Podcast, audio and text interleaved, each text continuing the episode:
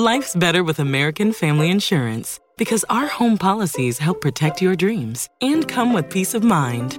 Save up to 25% by bundling home, auto, and life. American Family Insurance. Get a quote, find an agent at amfam.com. Products not available in every state. Discounts may not apply to all coverages on an auto or home policy. Discounts do not apply to life insurance policies. Visit amfam.com to learn how discounts may apply to you. American Family Mutual Insurance Company SI and its operating companies American Family Life Insurance Company 6000 American Parkway, Madison, Wisconsin. Welcome everyone to the Streakers Podcast. We are the ones that got away. I am Mason Migliere. That is Patrick Preverty. Today is no, November 3rd. It's Friday, a little bit different kind of uh, day for us. November 3rd is a huge day in um I think our lives. I'm sure please tell me you played Fortnite at one point in your life. Yes, I definitely played Fortnite at one point Okay. in my life. Okay, I'm good. People are very excited. Today's finally here. Today is finally here. I know today, later tonight, I'm getting on, I'm hopping on, I'm playing OG Fortnite. I'm super excited. But that's not what we're talking about. We got NFL, we got MLB, we got NBA, and we also have college football that we're going to kind of run through really quick. Apologies to everyone. We have been kind of busy with life, and uh, we haven't been able to get on the podcast here in a couple, a little over a week. But you know, life happens, and that, and that all is okay. But that just gives us more to talk about. Um, but we're going to talk about it in a really nice time crunch. We're going to uh run through it real quick. But uh, Patrick, we already started talking. You're doing good. We talked about Fortnite. What what other big stuff do you have going on? Well, I just beat the plague, Mason, so I'm very happy to still be alive. That's been the main reason. Now we have a condensed show. We have a ton to cover. Can you believe like the NBA just absolutely tipped off? The World Series has ended since the last time we talked. The college Right. first college football rankings have come out. And we had a Thursday night football game last night. And apparently, I guess Will Levis is now the uh, next best thing for the Titans. I mean, that he looks like uh, they said it on the broadcast on Amazon Prime's um they were like oh this is this is the guy like now for the rest of the year they have their quarterback and i agree i, I don't think you can start ryan Tannehill again with a straight face after last night Well, since you kind of got us started, let's let's hop on that. Let me pull up these stats here. I actually did not watch any of the game. Again, life kind of just throws curveballs at you. But looking at these stats from Will Levis last night, 262 yards, just one interception, no touchdown passes for him. And then he had that interception there at the end of the game that kind of ended it for him. But I mean, he looks really good. He's allowing Derrick Henry to run the ball. Derrick Henry had 17 carries, 75 yards, one touchdown. Really, really good stuff there. And he's he's passing the ball around. It's not just one guy that he's throwing it to. So that is something that I really like. And as a Tennessee Titans fan, if I was, I would be extremely thrilled with his play, especially against this Pittsburgh Steelers defense that has been outstanding all season. yeah absolutely and you know you mentioned the interception um he was there were a couple there were a couple dropped interceptions sure but Um, he was really just trusting his arm, trying to make a play. He looks like he the game's not too quick for him. I mean, sure, like he's going to trust his arm, and sometimes as an indicator that the game is really fast, and he's just going to sling it and just try his best. But for the most part, Will Levis didn't look like um overwhelmed out there, and you can see the arm talent. You can see he might have had maybe past or behind Anthony Richardson, the strongest arm in the in this last draft. Mm. And you know he had he had a ton of plays, al- almost reminiscent of like Matt Stafford, where he's like falling back and he's slinging it to like um, the opposite sideline, and um, the the ball's not really uh, coming out like a duck or anything. It's coming out like a tight spiral. It, he looks really good. Um, I think for the most part, as far as the Steelers are concerned, though, um, the offense looked better despite not scoring a ton of points. I think it's really disappointing the uh, super long streak that Matt Canada has had as offensive coordinator without getting over 400 yards of total offense. That was again apparent, but 166 rushing yards for the Steelers was a really good sign. They kept with it. I mean, 30 pass, 30 rush. That was really good. Diontae Johnson was able to finally get a touchdown. Uh, I believe they said for the first time since uh, Ben Roethlisberger was the quarterback. for 2021. That's crazy for such a good player like him.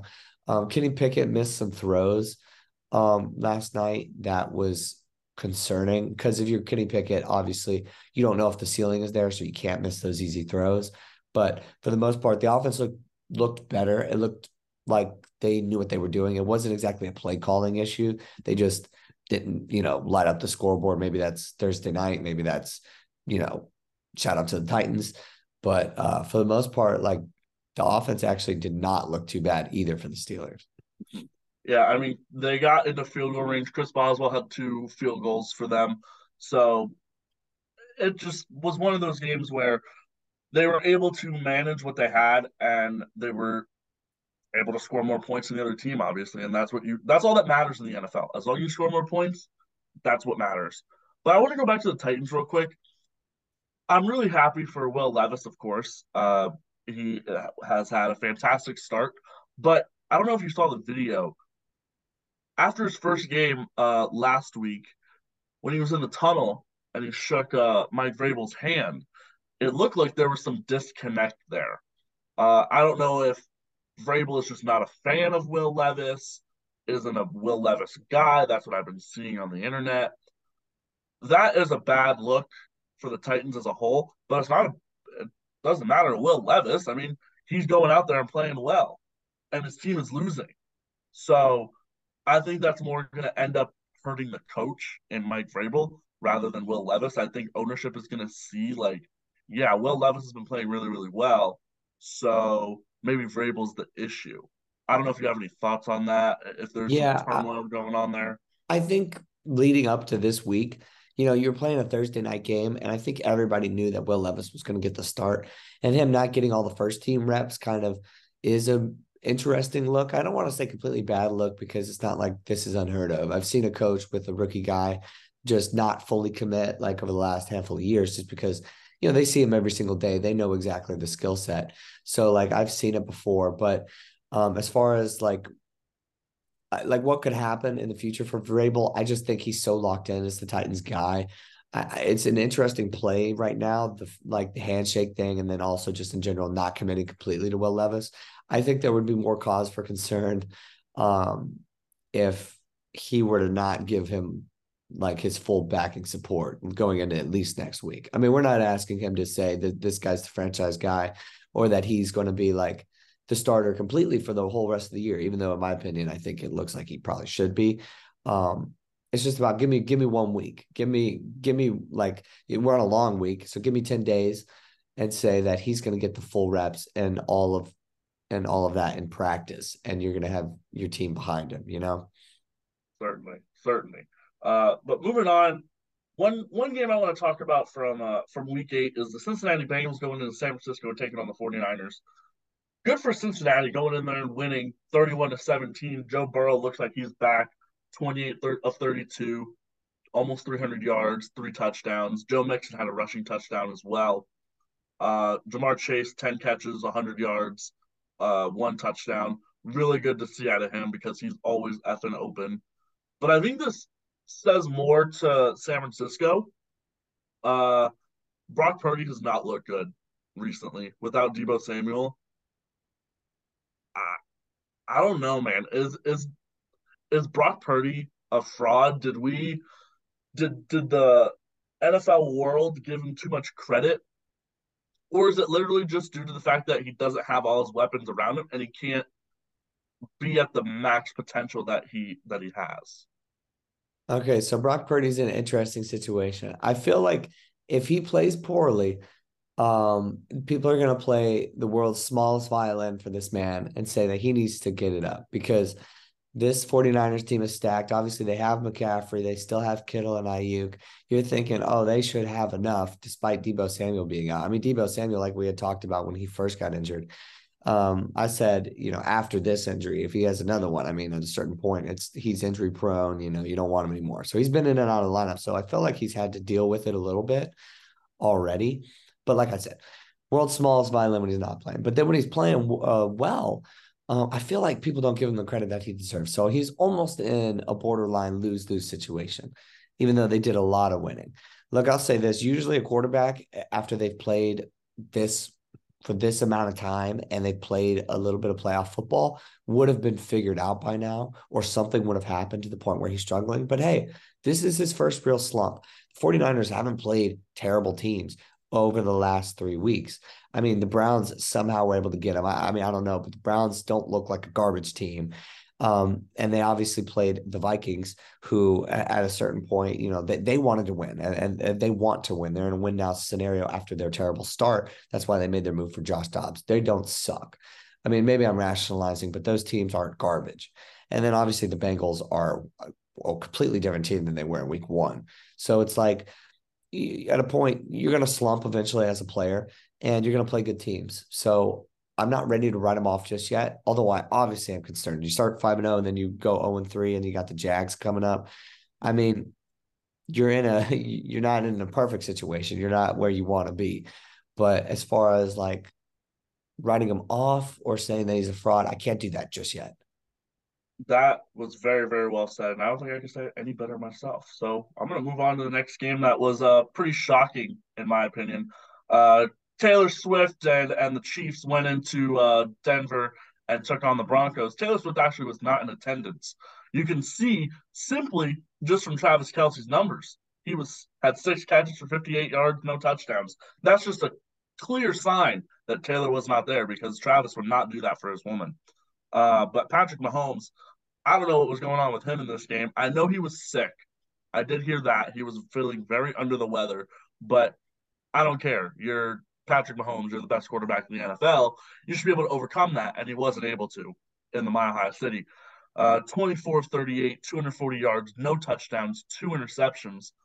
And they also had no run game going, had 62 total yards as an offense uh, on the ground. And on the other side, man, Denver, they put on a really good show for uh, for their home team or for their home crowd, should I say. Russell Wilson, only 12 of 19 with 114 yards, but in those 12 passes that he completed, three of them were touchdowns. And on the ground, Javonte Williams was fantastic 27 carries, 85 yards. As a team, they had 153 on 40 total carries. I mean, what does it say about the Chiefs? Is this just a bad game, or are they kind of on, a on a downward spiral because they haven't looked that good against bad teams. Okay, so last time we talked, you know, it seems like forever ago, and so much has happened. But I said I think that we need to give respect to the Chiefs, man. I said that I think they're the number one team in the NFL, and like you know, don't don't look past the reigning champions.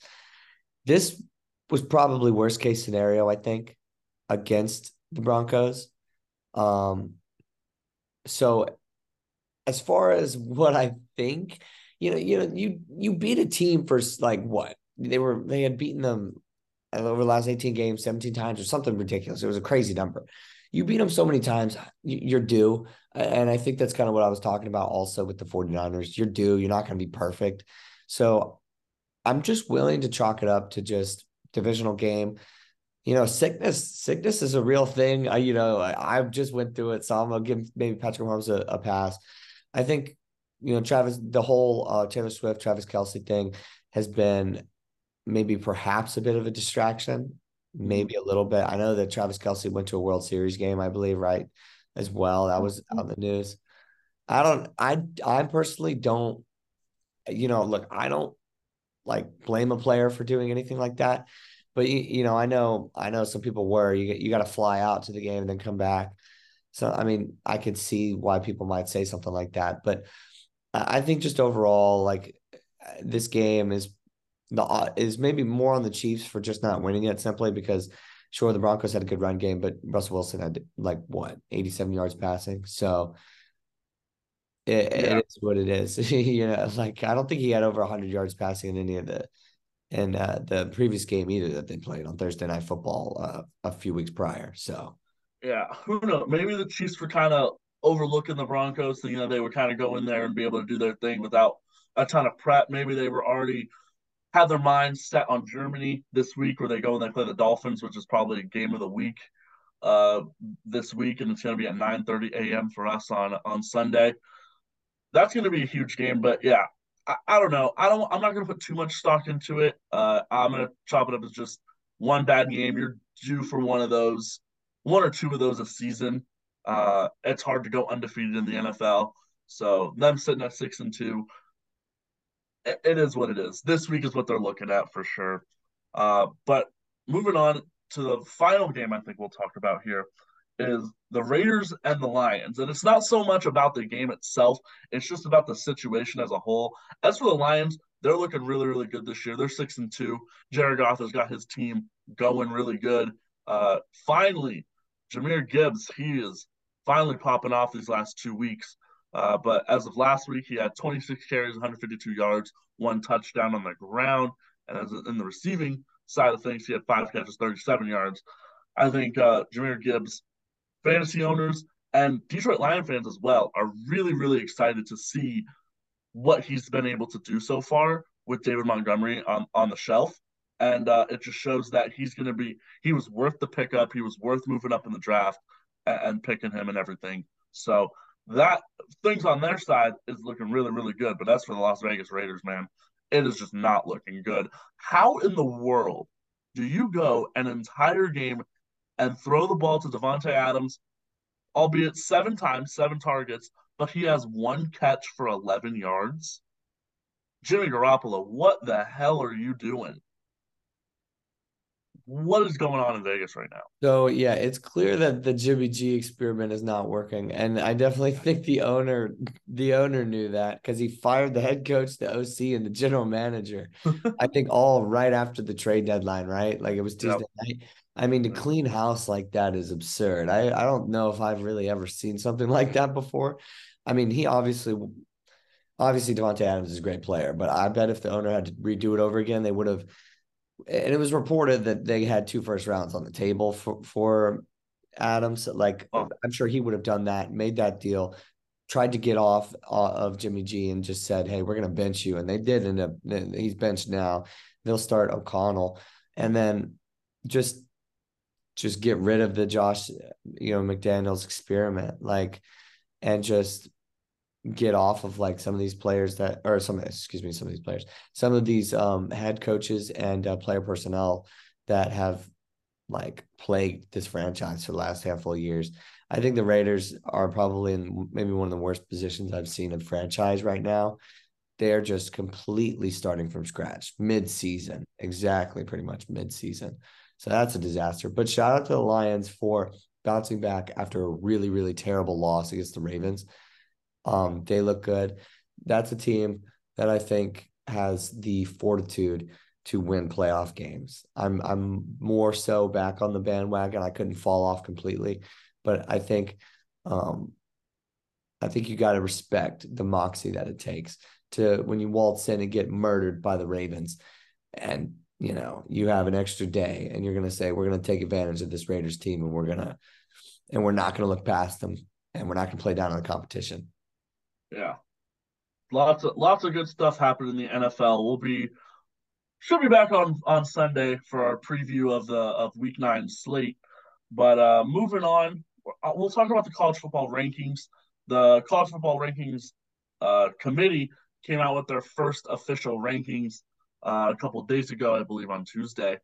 Uh, they got Ohio State sitting at number one, uh, Georgia number two, Michigan number three, and Florida State at number four, with undefeated Washington and Oregon at seven and one, sitting at five and six on the outside looking in.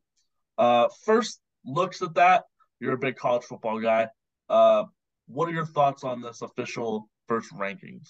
Yeah, so I was actually pleasantly surprised at certain things, and then obviously a few things. I, I, I one thing maybe more specifically, like had my had me scratching my head. Um, but we'll start with the good stuff. I would say Ohio State being ranked number one, it did surprise a fair amount of people. But with Penn State and Notre Dame wins under their belt, I felt like that's a team with a resume this year that is better than anybody so far.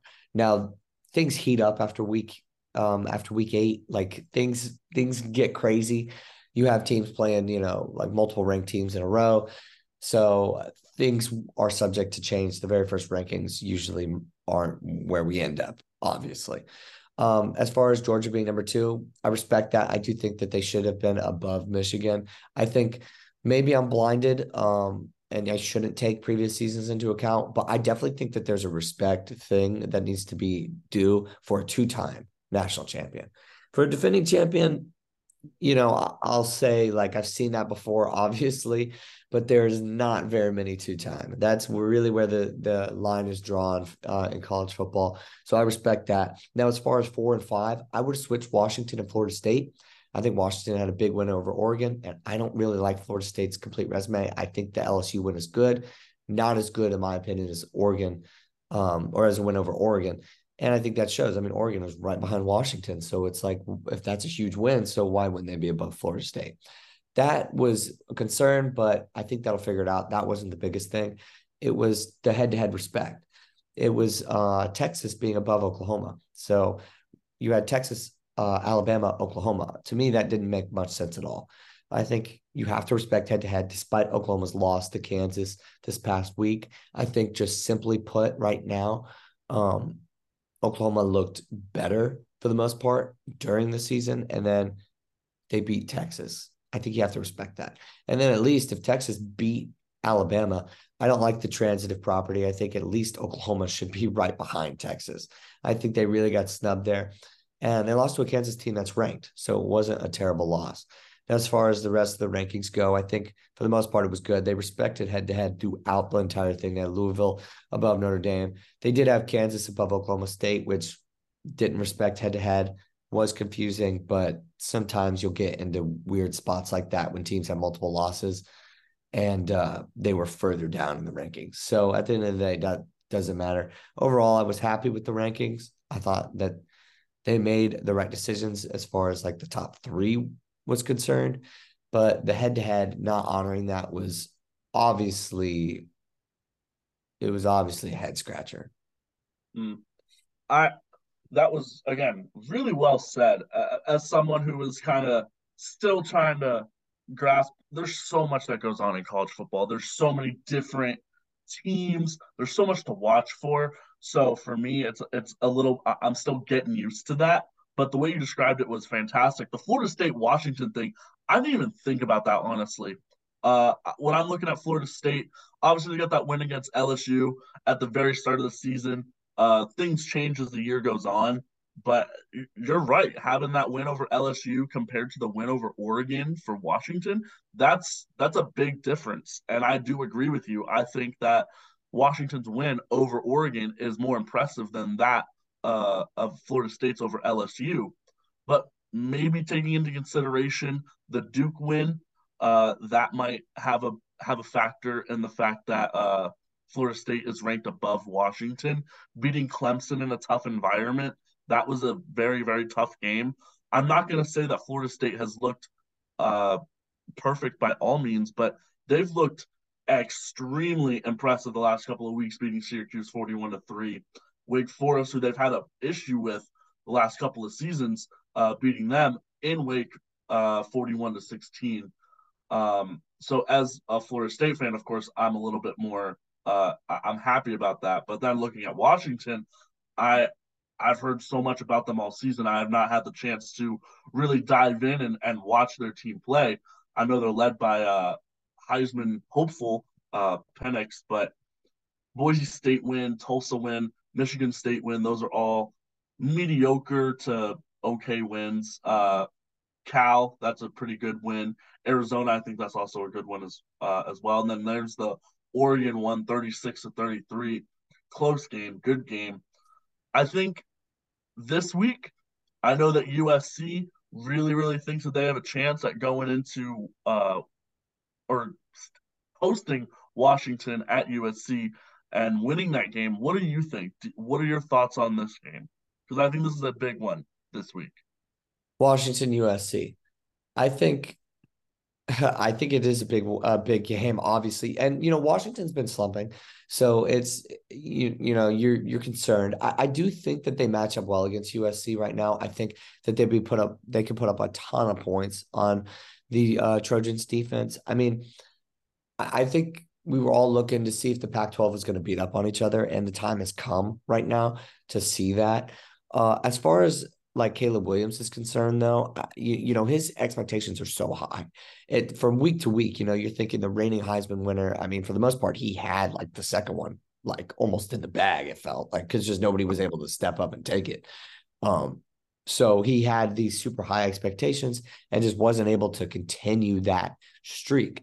Now I, will still I'll still take Washington here. I, I really have have like over the past you know four or five weeks, despite them slumping, have respected them with that Oregon win. I I realized that this team's ceiling is a lot higher than I thought it was going to be. Now you can't look past USC. You you can't because you got you have to be super careful. This team is really talented, and they were the team uh, many probably looked at to be the um the representative from the Pac-12 at the start of the season. You know, I mean, obviously Oregon and Washington were both ranked pretty high as well, but um, but for the most part, I, I would still say that Washington should win this game. I I can't put my opinion on it. I haven't watched enough to be able to give a logical thought on it. I just know that as a sports fan, I'm looking forward to it a lot. I've heard so much about Caleb Williams, and uh, I'm excited to watch this game for sure. What time is that one at? That is at 7:30 on ABC, on ABC primetime game for for the two of them. But looking at the schedule, there's actually a lot of like ranked versus ranked matchups this week. Um, with Kansas State and Texas, Kansas State has risen a bunch uh, this season. Their stock has been been uh, rising. Mizzou and and Georgia, that's going to be a really good game. I I bet at the beginning of the year was Missouri ranked to start the season. I, I need to go back and look. No, no, they, they weren't not. even ranked. Yeah, they they've just impressed all season, and their one loss has come to LSU, which they they've been ranked all year, so that's nothing to scoff at. Sitting at twelve, I mean, Georgia, this is not a team to overlook. They can go into Athens and and and beat them, and that would just mess up everything. I think, and that would just for me, I love chaos. I love chaos in the football playoffs. I think that is the best thing. So if Mizzou is able to go in there, does Missouri end up being like in the top four with that win, or they get themselves into like five, six, seven territory if they were to win that? That would be a monstrous win.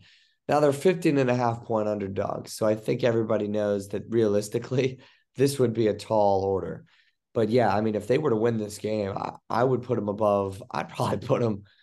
Oh my goodness! I mean, uh, yeah, that's sure they have one loss, so you got to respect that. I mean, I probably would put them. Obviously, I'd have Washington above Florida State, but in my rankings, I, I could see them going up at yeah, like anywhere from like two to five. I, I wow. would I wouldn't be shocked. I mean, that's a huge win. I mean, obviously there are other teams are going to get a nice win this week too, and you know, including Washington over USC if they were to win, and you know, perhaps Alabama over LSU, Texas over Kansas State. There would be plenty of plenty of good wins on the resume this this week. I mean, even Oklahoma over Oklahoma State would be a ranked win for them. So I, I, maybe maybe I'm getting a little bit too far ahead of myself, but uh, I think I'd be so shocked and everybody would be so surprised there would be uh, almost an overcorrection, I think, for Missouri. I could see them. I could see them anywhere, anywhere as high as as high as like two or three. That would be crazy. That's that would be a weird team to see there in in, in the top five area because you never really see a team like that. And then one more game that's just kind of like a a classic. I feel like uh, LSU and Bama. This game is this week. Uh, Bama is ranked at what eight, eight, and LSU is at fourteen. I think uh, LSU is going into Alabama to take them on. Uh, obviously, I don't think this game has too many implications for either of them to make the playoffs. I think both of their hopes for that is uh, over. But I mean, let's say, let's just say LSU goes into Bama and and takes out Bama what what is that going to say about Nick Saban about and this whole team uh, if they were to lose this? Well, I definitely think it, it it's maybe an indictment on how the season has gone. Look, Alabama's had some close games, but for the but for the most part, like they still have wins on their resume. You know, um, I, this is a very beatable team, especially if you're LSU and you're looking at it from a perspective of trying to win your division and make it to the SEC uh, championship game. Um, I don't think a two loss well, maybe a two loss SEC champ could get in. Um, but I don't really see it happening this year, especially with it would probably need to be LSU to do that or or whatever. I mean, you still have Ole Miss in that division as well. I mean, Alabama's only got one loss, so technically, sure, if they run the table, like they could get into the playoff. But I think for the most part, this game is definitely not as high stakes as it usually is. Um, now for Nick Saban, I think you're gonna have these years. Maybe maybe he's due as well. I mean, with Jalen Milroe, it was slow to figure it out, and you had Texas in the out of conference schedule. That was a really tough game, especially for in the second week of the season. You did not have much figured out, or much that you thought you had figured out. I mean, after the Middle Tennessee game, I mean, what are you gonna know after that game? Um, but for the most part, they took they've taken care of business. They've beaten Ole Miss. They beat Tennessee. I mean, you got to respect it. I mean, if they have two losses at the end of this year and maybe make the SEC championship game, that's not a bad year. That's not a bad year. So I, will say for Nick Saban, he he's safe. He's safe, I think, for the rest of his time.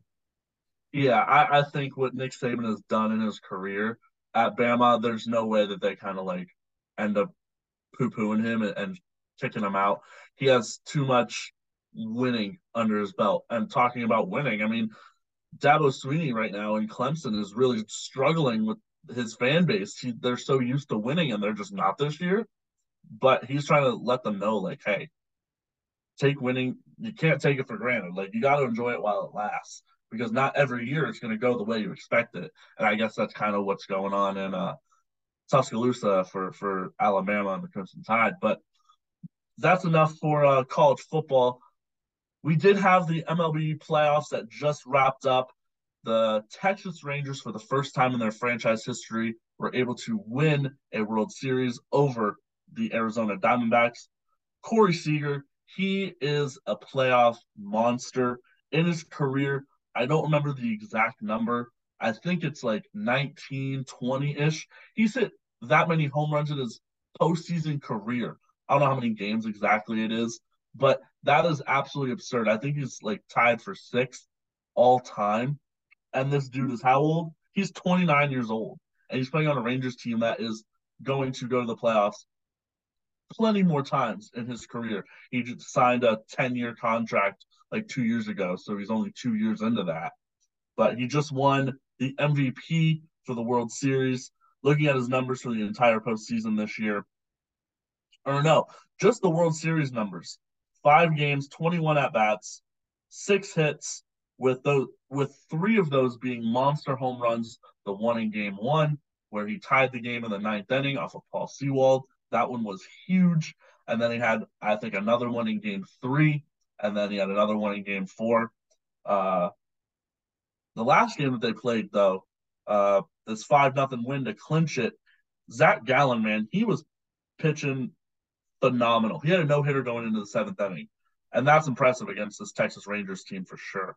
Uh, but Zach Gallen, this entire postseason, he hasn't been where we all would expect him to be as as a frontline starter in the in, in the majors. But uh, yeah, he he pitched great in this game. Six and a third, three three hits, just one run. All those three hits and one run coming uh, to start the seventh inning. Six Ks. He pitched great, uh, but the Diamondbacks offense just couldn't muster anything. They ended up uh, leaving a ton of runners on base, ton of opportunities uh, throughout the first half of the game, and they weren't able to over able to overcome that. Marcus Semien with a, I believe, a two-run homer in the top of the ninth inning uh, to kind of seal the seal the series for the Rangers. Ah, man, I'm really excited now for this off season. Shohei Ohtani, he's going to be the main talking point for everybody. Uh oh, I see you shaking your head. I think I guess you might have a little bit of an opinion on that. Well, no, um, I just mean this is going to be exciting. I mean, biggest wow. free agent and what should I say? Ever. Baseball history. I mean, with the type of player that he is, it's you can obviously argue that. I mean, when Alex Rodriguez was a free agent, uh, all those years ago when we were literally like infants, basically, like that was a big deal.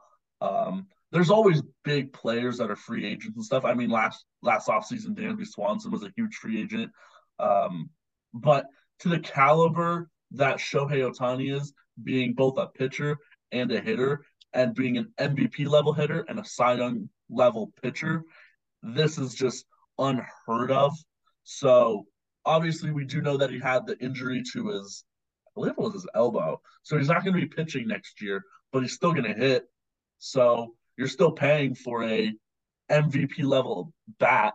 So this is it's going to be an insane pursuit, and I just I, I I'm excited for it to get underway. Right now, I think it's just kind of the first days uh, where players of teams are allowed to re-sign with their original team, or they can opt out of their contracts. For example, just because I have to talk about it, Jorge Soler for the Marlins, he just opted out of his uh, three-year contract. and he's going to try and capitalize on his All Star season. More res- mad respect to him. Uh, obviously, going to miss him. Hopefully, we'll see. Maybe he comes back.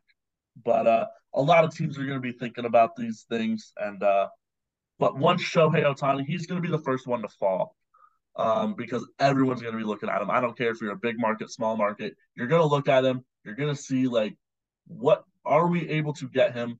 But he's going to go to a big market team. My guess, if I had to make a prediction, I think he's going to stay out on the West Coast, and I hate to say it, but I think he's going to end up going to the Dodgers, man. I don't want him to. That would be just making them the most ridiculous team I think in the history of the MLB. Um, if I don't even want to, I can't even fathom how many wins that team would get. But I think he's going to stay on the West Coast. He's going to get that money from LA, and uh, he's going to stay out there. I don't know if you have a opinion on where he might go. Just pick a random team. Giants. Giants. That would be fun. That would be fun for sure. Uh, yeah, that's that's a good one. We'll definitely keep our eyes out on that one. Uh, but moving on as we wrap up here, NBA did just kind of get going uh, last night. Victor Wembanyama. Did I even pronounce that right? I don't know. Um, you got this, Mason. Have more confidence. Yes, that is how you pronounce his name. Nice. Let's nice. go. Wemby dropped 38 points, uh, a career high for him, obviously, in only just five games. But they were able to beat the Suns. I, I want to talk about this. The Suns, they've been very interesting so far to start the season. Uh, they're sitting at two and three, losing the Spurs, who are actually three and two right now. Uh, that's very surprising, both of those to me. Let me pull up the Suns real quick because I think they lost. Did they lose their opening game this year? I cannot remember. Who did they play? Um, no, they won. They beat the Warriors, but then they lost to the Lakers. Oh, and then they end up. Oh, I thought they lost to uh the Magic, but no, it was they've lost back to back games to the Spurs. That game uh, a couple days ago, that 115 114 loss, I remember seeing that one everywhere, and that was that was crazy because they had the win essentially, but then Wemby just kind of took over there at the end and took that uh, missed missed shot over Kevin Durant and then just went and then dunked it, and then they stole the ball and then he went and scored again and they took the lead. I mean, what? Even if it's not the Suns and, and and the Spurs, what is the biggest takeaway that you've had so far in the very, very, very early comings of the NBA season? Well, it may be more of a personal thing for me, okay. but man, Chris Paul on the Warriors looks to be, man, of course it works, kinda. Of course it it kind of fits. Like he's gonna make it work. Like Chris Paul's a savvy veteran, and this Warriors team wants to make it work. This Jordan Poole trade, I was like, oh my gosh, I can't believe they gave up Jordan Poole. I was writing for Jordan Poole being a Warrior until the very end, but it looks like after everything that happened with Draymond Green, just his play style, you know, it, like and the inability because of the play style to vault him into like the a bigger role on that squad. Just it looks like it was really over. And what they did making the trade and sending him to the Wizards was probably the best thing um, for the Warriors. And I think for Jordan Poole, he's going to have to really look at himself in the mirror and say, like, what kind of player am I going to be in the NBA?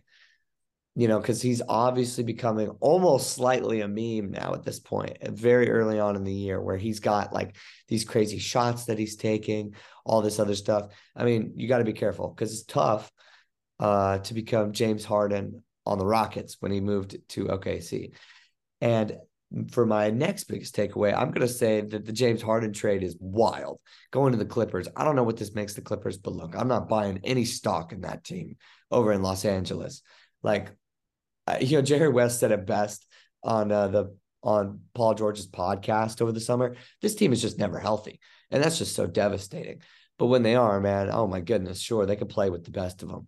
I'm not buying any stock just yet, but man, this team would have been crazy in 2015.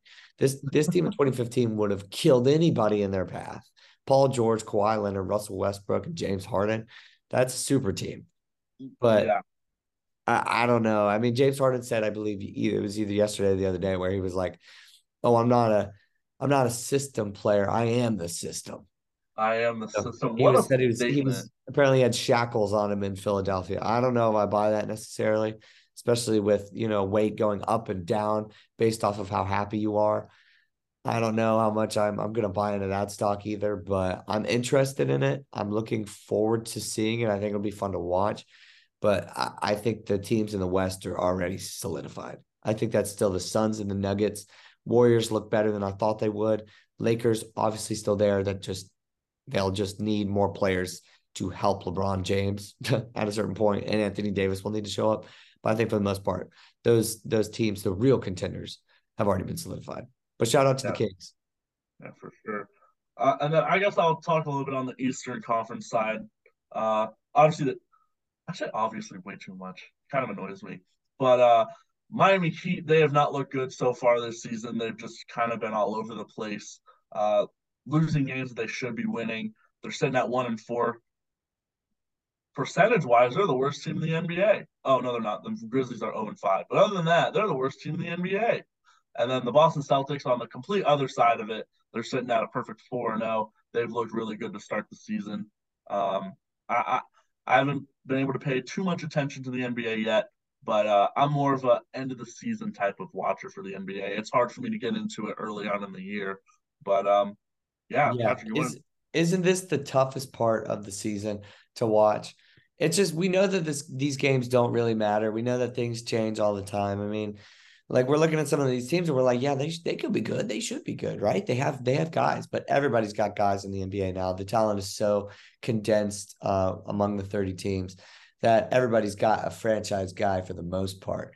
Um, one quick thing, shout out to the Orlando Magic, man with Franz and uh, Paolo Banchero on the on the squad and like finally really gelling together. Now Paolo in his second year, Franz in his third year. That's a really good team. That's a playoff team or at least a play-in team.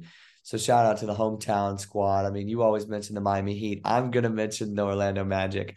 But this has been a super condensed episode of the Streakers podcast. I'm Patrick Previty. That's Mason Migliera. We'll see you Sunday for all of the NFL games and the preview of this upcoming week. See you then. Sports Social Podcast Network.